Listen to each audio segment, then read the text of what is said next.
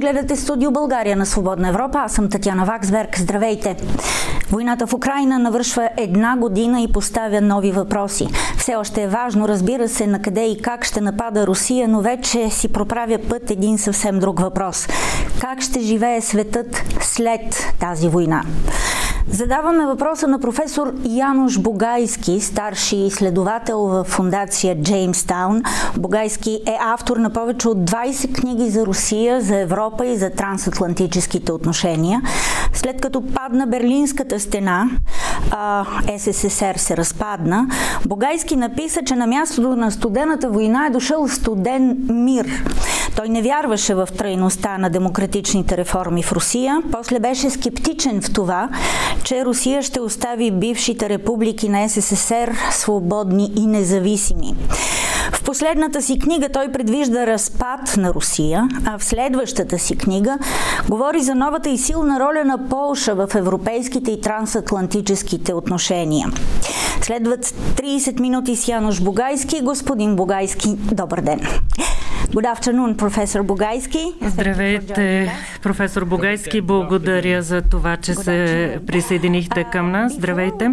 Преди да започнем да говорим за бъдещето, бихме ли могли да се върнем малко назад към първоначалната идея на Путин да нападне Украина? Първо, той анексира Крим през 2014 година с тази анексия анексия, с а, а, вдъхновяването, един вид на сепаратистите в Донбас. Това бяха локални конфликти и войни. В момента ние имаме една а, по-широка мащабна война. А, в момента мислите ли, че а, това е начина той да има пълен контрол върху Украина? При всички случаи трябва да видим нещата в контекст. Откакто Путин дойде на власт, ам, е, Кремъл се опитва да възстанови властта на доминантността на своите имперски интереси чрез економическа и енергийна зависимост. Те се опитаха да пречупят волята на украинците чрез през, но а, Оранжевата революция от 2004 година и последвалите събития от Майдана през а, а, 2014 година показаха, че а, украинците имат желание да бъдат независими.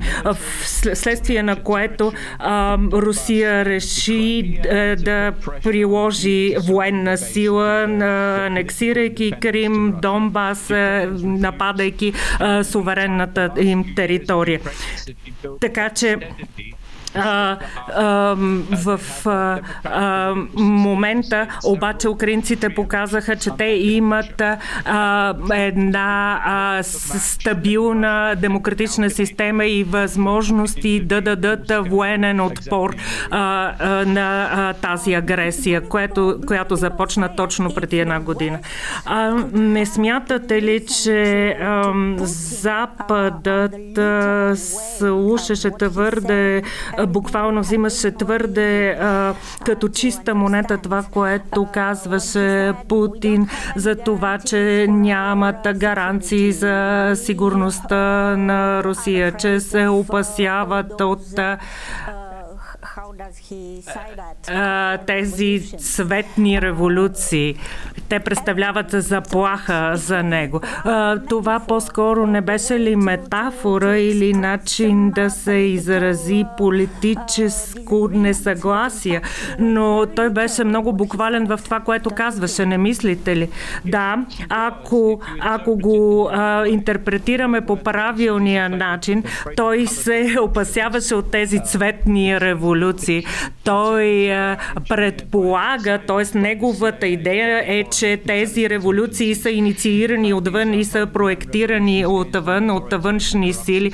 Но това, което той казва, че той, всъщност това, което се случва е, че той се опасява от собствена съпротива вътре в страната си. А развитието, историческото развитие на Украина показа, че там има едно демократично развитие с демократични избори, с демократични демократична революция. А това, което а, Путин прави е да а, се противопостави на тези демократични процеси и да постави, нападайки, а, опитвайки се да завземе части от територията на Украина, да постави страната под а, свое влияние. А, Путин твърди, че той, НАТО е заплаха за него, а, но е точно обратното. А, нито Европейския съюз, нито НАТО са били заплаха и, или са заплашвали някога конкретно а, Русия. НАТО е един а, съюз, който защитава своите а, членове. Но Путин непрекъснато повтаря, че страните от НАТО са обещали да не приемат нови членове. Между тези а, вече страни, членки на Алианса и България. Това, което вие е, пишете в своите книги по време на своите проучвания, намерихте ли някакви доказателства за правотата на Путин? Не. А, вече а, две десетилетия а, с, има, има подобно поведение от страна на Кремъл. А, всъщност, никога НАТО не е а, декларирало, че не може, няма да приема нови членове. Де-факто в а, документите на Алианса е заложено, че всяка страна, която изпълнява условията, може да кандидатства и да стане член на а, НАТО. Първият член след падането на Берлинската стена всъщност беше бившата ГДР след обединението на а, Германия и а, след това Полша, Чешката република, Унгария станаха членове на НАТО, но никога не са давани обещания за това, че а, НАТО няма да се разширява, няма да приема нови страни членки. А, Русия се опитва да представи НАТО като заплаха, и, а, но всъщност е точно обратното. А, а, НАТО не е заплаха за а, Русия, а, а НАТО защитава своите страни членки от а, заплахата, а, която Русия представлява за тях. Виждаме го това тук в а, начина по който е, беше извършена агресията срещу Украина. Ние виждаме какво, как, по начин реагираха балтийските страни на, на тази агресия. Сега се намираме една година след началото на тази война, след много години на дезинформация, на една година, в която бяха извършени престъпления срещу човечеството, военни престъпления. Какво според вас е бъдещето на Путин след тази война? Не може да бъде ясно изразено какво може да бъде бъдещето, но можем да кажем какво войната войната ще бъде загубена от Русия в течение на тази година. Не можем със сигурност да твърдим, че Украина ще възвърне своите територии напълно и ще възстанови териториалната си цялост. Бих казал, че бъдещето на Путин би означавало, че ще има все още, все повече борба за власт, вътрешни борби за власт. Ще имаме а, а, е единоборство между различни фракции, между службите за сигурност вътре. Мисля, че а, всъщност е доста иронично, че а, човек, който иска да възстанови а, мощта на Русия в момента, той ще бъде всъщност в. А, той ще постави началото на разпада, на падението на, на Русия, на тази империя. А, така че за Путин, а, как той ще бъде заменен, не мога да ви кажа. Както знаете, нещата в Русия се случват зад колисно до голяма степен. Някой се самоубива или някой го, убиват или той просто изчезва или го заменят. Имаше много генерални секретари, които бяха заменени при странни обстоятелства. Така че аз не мога да кажа всъщност какво ще се случи след като той вече не е на власт, но а, а, мисля, че а, Русия ще бъде в състояние на гражданска война в някакъв момент. Може би бъдещето на Путин е по-скоро, по-лесно да бъде предсказано, но по-трудно ще бъде да се предскаже бъдещето на а, Русия като а, държава. Вие написахте книга за това, заглавявайки книгата си разпада на Русия, това желание или е прогноза, която вие правите и как бихте се аргументирали, ако това е така? Аз няколко години правих своите проучвания и завърших книгата си преди началото на войната срещу Украина. Моите проучвания и моите прогнози са базирани на економическото състояние на външните взаимоотношения с други страни, външната политика, на вътрешната структура на тази страна, на централизираната властова структура и всичко това предсказва едно падение, един крах на тази е, империя. След началото на войната аз е, адаптирах книгата до известна степен. Е, аз е, наистина предполагам и предвиждам едно, е, че е, руската армия ще бъде победена. Разбира се, аз е, виждам няколко други възможности за конфликти, които ще започнат отвътре в самата самата империя, в, в самата а, Русия, от различни части, от различни а, а, страни, които са част от а, Руската федерация в момента. А, разбира се, економически ще има последствия, ще има а, последствия свързани с а, бюджетен дефицит а, и свързани с загубите, които Русия претърпява в момента заради а, загубите, които а, се случват въз основа на а, продажбите цените на газ и на нефт и на други суровини, които са намалели. Аз мисля, че ще има и вътрешни конфликти, единоборство в, между отделните елити и също така, както вече казах, от отделни части на които са част от федерацията. Той ще бъде една комбинация от разпада на Съветския съюз и на Югославия. По отношение на бъдещето на Русия би трябвало да говорим и за опозицията, руската опозиция, която в момента е в изгнание, част от опозицията е в изгнание или в затвора. Принципно слаба опозиция, недостатъчно представена в медия, медиите и в свободните медии в това число. Какво бъдеще бихме могли да си представим без демократична опозиция или альтернатива към режима? Има различни альтернативи на режима, но аз си мисля, че една либерална опозиция не би могла да има силата и шанса да замени Путин.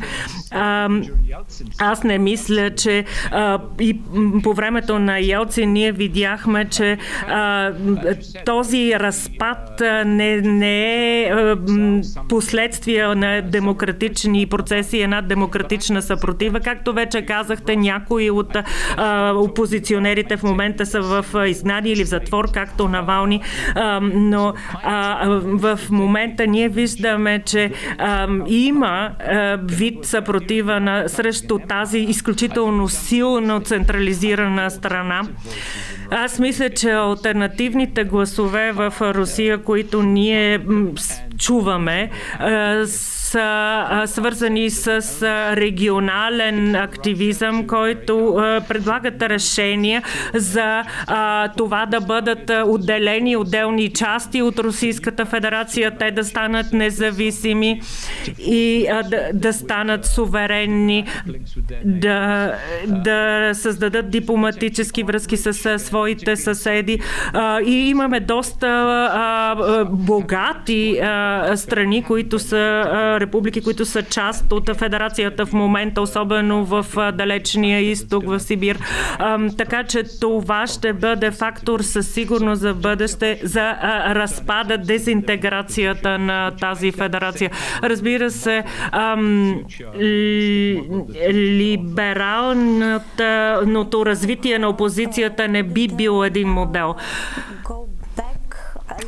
Ако можем да се върнем малко към войната, бихте ли ми казали защо толкова време трябваше на Запада да разбере, че има необходимост от въоръжаване на украинската армия? Доста месеци трябваше на Запада. За съжаление, това беше един доста бавен процес. Украинците искаха оръжие от нас, ние не бяхме, не взехме решение веднага.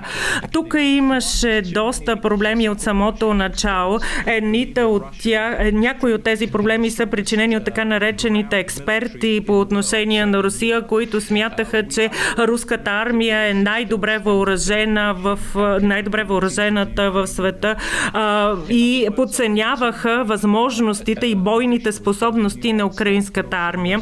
Така че а, а, Западна Европа повярва на тези експерти а, по отношение на Русия, т.е. де-факто повярваха един вид на руската пропаганда. Т.е.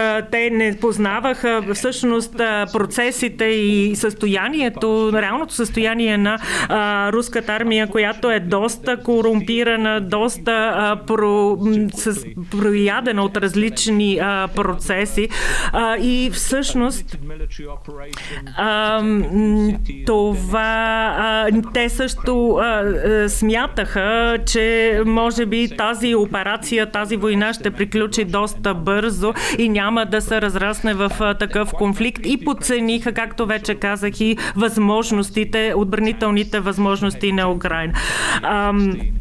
Да, украинците, които а, искаха именно такова въоръжение, танкове, модерни танкове, модерни, а, модерно въоръжение. Ако а, такова въоръжение беше предоставено на украинците, може би щяхме да имаме по-малко жертви сред гражданското население. А, подцених, а, подцених и международната общност слабостта на Русия по отношение на, на обществото, на обществените процеси процеси в страната. Ако говорим за идеята за това, че не, не се даде оръжие, не се предостави оръжие на време на Украина. Някои от анализаторите казват, че а, Запада не снабдява, не дава оръжие на Украина, защото а, по този начин ще бъде предотвратена разпространяването на война и те не могат да си представят реално, че Русия може да бъде победена. Това просто е липса на въображение. А, никой не предполагаше от тези експерти по отношение на Съветския съюз на времето, че и Съветския съюз ще бъде победен, че ще се разпадне реално, но нещата се случиха де-факто. Така че а, много внимателни трябва да бъдем, когато да правим такива изявления. Не трябва да живеем в миналото, а трябва да гледаме в бъдещето и да правим един, един много по-добър анализ на реалната ситуация в Русия. А, ние също е, на нас ни липсват добри експерти, които имат дълбоки познания по отношение на процесите в Русия. А, липсват ни контакти, достатъчно контакти с бившите, а, а, с страните, които се освободиха от руското влияние, които са независими. Ние трябва да говорим с украинците, с украин... експертите от Украина те са с хората, които наистина имат познание и са наясно. И не би трябвало да, а, а, да, да, да, да, не, да, не, да не рубуваме на идеята, че Рус, Русия не може да бъде победена в военно отношение. Ако не сме научили този урок, как ще се развиваме напред? Всички страни, които са съседни на Украина, помогнаха по един а, много сериозен начин а, страната. И а, а, както вече казах, Русия има своите много сериозни вътрешни проблеми. Един логичен въпрос. А, вие а, предвидихте а, разпада на Русия, която е ядрена сила.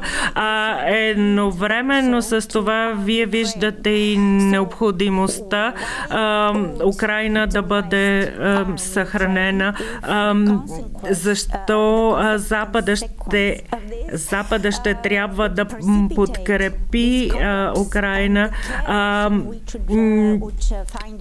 като прогнозата така или иначе е за а, разпада на, на една ядрена сила. Аз а, мисля, че а, с, страната а, трябва да, да има право да защити естествено своята територия. Идеята за разпада на една ядрена сила, аз не мисля, че а, Русия ще използва своите ядрени оръжия, защото по този начин те биха поставили под заплаха своите собствени а, сили. А, това би било самоубийство. Вие си спом... повечето, трябва да знаете, че повечето от а, хората, които са на ръководни, на ключови позиции в Русия са а, а, корумпирани. Те не биха рискували а, до такава степен, за да загубят всичко. Разбира се, ние не можем да контролираме процесите в Русия. Аз не бих ги нарекал хаотични, но а, след... А, и спомнете си, разпада на Съветския съюз също беше хаотичен и непредсказуем. Някои от бившите съветски републики е, станаха е, демократични, преминаха през едно демократично развитие. И а, а, това всъщност, което предстои е края на една империя. Аз разбирам, когато ние виждаме европейските, по какъв начин Европейския съюз и европейските и трансатлантическите организации се отнасят към а, тази, а, този процес, ние виждаме, може би, два лагера. България понякога е част от а, лагера блока, който се застъпва за мир, за мирни договори договори. Българският президент Румен Радев миналата седмица призова за това да не се въоръжава Украина, а да се водят мирни преговори. Малко или много същото нещо казва Виктор Орбан в Унгария. Той казва, цитирам, че Украина е, е ничия страна и че, че се и че Русия е превърнала Украина в неуправляем по подобие на развалина, по подобие на Афганистан. Какво бъдеще можем ние да си представим за НАТО и за Европейския съюз, за тези организации? Аз не би казал, че обществото или международната общност е разделена на два лагера в момента. Повечето страни, включително Съединените щати, НАТО, страните членки на НАТО, Обединените нации до голяма степен подкрепят а, помощта за а, Украина и военната помощ за Украина. И няколко малко страни, включително и а, Унгария, а, Орбан а, и а, Вучич в а, Сърбия са а, а, по-скоро против това. Те имат някаква зависимост от Путин и Русия, а България в момента а, е, е част от помощта към Украина. Ако ние в момента, в, както казва президента Радев, започваме по време на военни действия да прекъснем и да водим мирни преговори, това означава, че по някакъв начин ще възнаградим агресора. Естествено, тук не може да става въпрос за водене на преговори по време на военни действия, когато а, Русия се опита да наложи своята воля над една независима страна, каквато е Украина. А, идеята за тези мирни преговори а, е, може а, да бъде тогава приложена, когато а, видим, че военните а, действия вече са стигнали до тази а, точка. Тоест това, което Орбан и Радев предлагат е да, да, да се опитват да а, а, убедят Запада да не въоръжава, да не доставя оръжие за Украина. Не мисля, че това е правилният подход. Трябва да слушаме страните, които са а, изпитали руския империализъм на гърба си. Поляците, например. А, не трябва да слушаме страни, а, чието правителства по някаква причина са свързани с властта в Русия. В следващата си книга аз просто правя това заключение от заглавието на книгата, защото тя все още не е завършена. Вие говорите за новата роля на Полша в тези организации, в международните организации. Това е поради факта, че има поляците имат опит от столетия с империята или има нещо повече. А, книгата може би няма да бъде завършена до края на годината, защото аз тук вече тук, наскоро започнах с поручванията си, но мисля, че тук две неща са важни. От една страна, тук наистина имаме историческо съперничество между Полша и Русия по време на което продължава столетия. И в един исторически период Русия е била по-силна в друг Полша, но проблемът е, че а, а, Русия вече не моделът, имперският модел на покоряване на други страни, подчиняване на други страни от страна на Русия вече не е приложим. А, тук вече а, а, и от другата страна имаме една страна, която е част от една международна организация, от един международен отбранителен съюз. Тоест, от една страна имаме модела на суверенитет и мултинационалност, в чиято член на такава общност е Полша и от другата страна имаме един авторитарен модел. Полша от друга страна, от своя страна, показа по време на конфликта с Украина, че има вече централна роля в Европа, че е приемайки милиони беженци, помагайки, оказвайки медицинска помощ на тези беженци и всякаква друга подкрепа на тези беженци, показаха, че поляците показаха, че те вече имат потенциала да и да помогнат при възстановяването, економическото възстановяване на региона след приключването на тази, този конфликт. Полша ще бъде, ще играе ключова роля в региона. Мисля, че центъра на вниманието и центъра се, и на власт, се измести от Германия и Франция, които показаха, че няма достатъчно силно лидерство в момента в тези две страни. Мисля, че поляците и страните, които са техни съседи, естонците, литовците, е, латвийците, чехите показаха, че а, те могат да поемат тежестта на промените, на преместването на центъра на тежестта на политическите а, събития а, за бъдеще. Така че а, моята книга ще се занимае с тези процеси и с това как да се справим с колапс, с колапса на Русия. Well, Благодаря ви за това, че е, бяхте с нас. Това беше разговор с професор Януш Бугайски, старши изследовател в Американската фундация Джеймс Таун, автор на повече от 20 книги и студии, посветени на Русия, Европа и трансатлантическите отношения. Той говореше за това как след една година война целият разговор в света се променя. Светът не можа правилно да интерпретира Русия, каза професор Богайски. Той нацени нея и подцени Украина, що се отнася до бъдещето на, на Русия. Той каза, че той вижда бъдеще в локалните активисти, но и те нямат истинска програма за бъдещето на Русия. Професор Богайски прогнозира разпадането на Русия и общо взето това, че ще станем свидетели на края на една империя.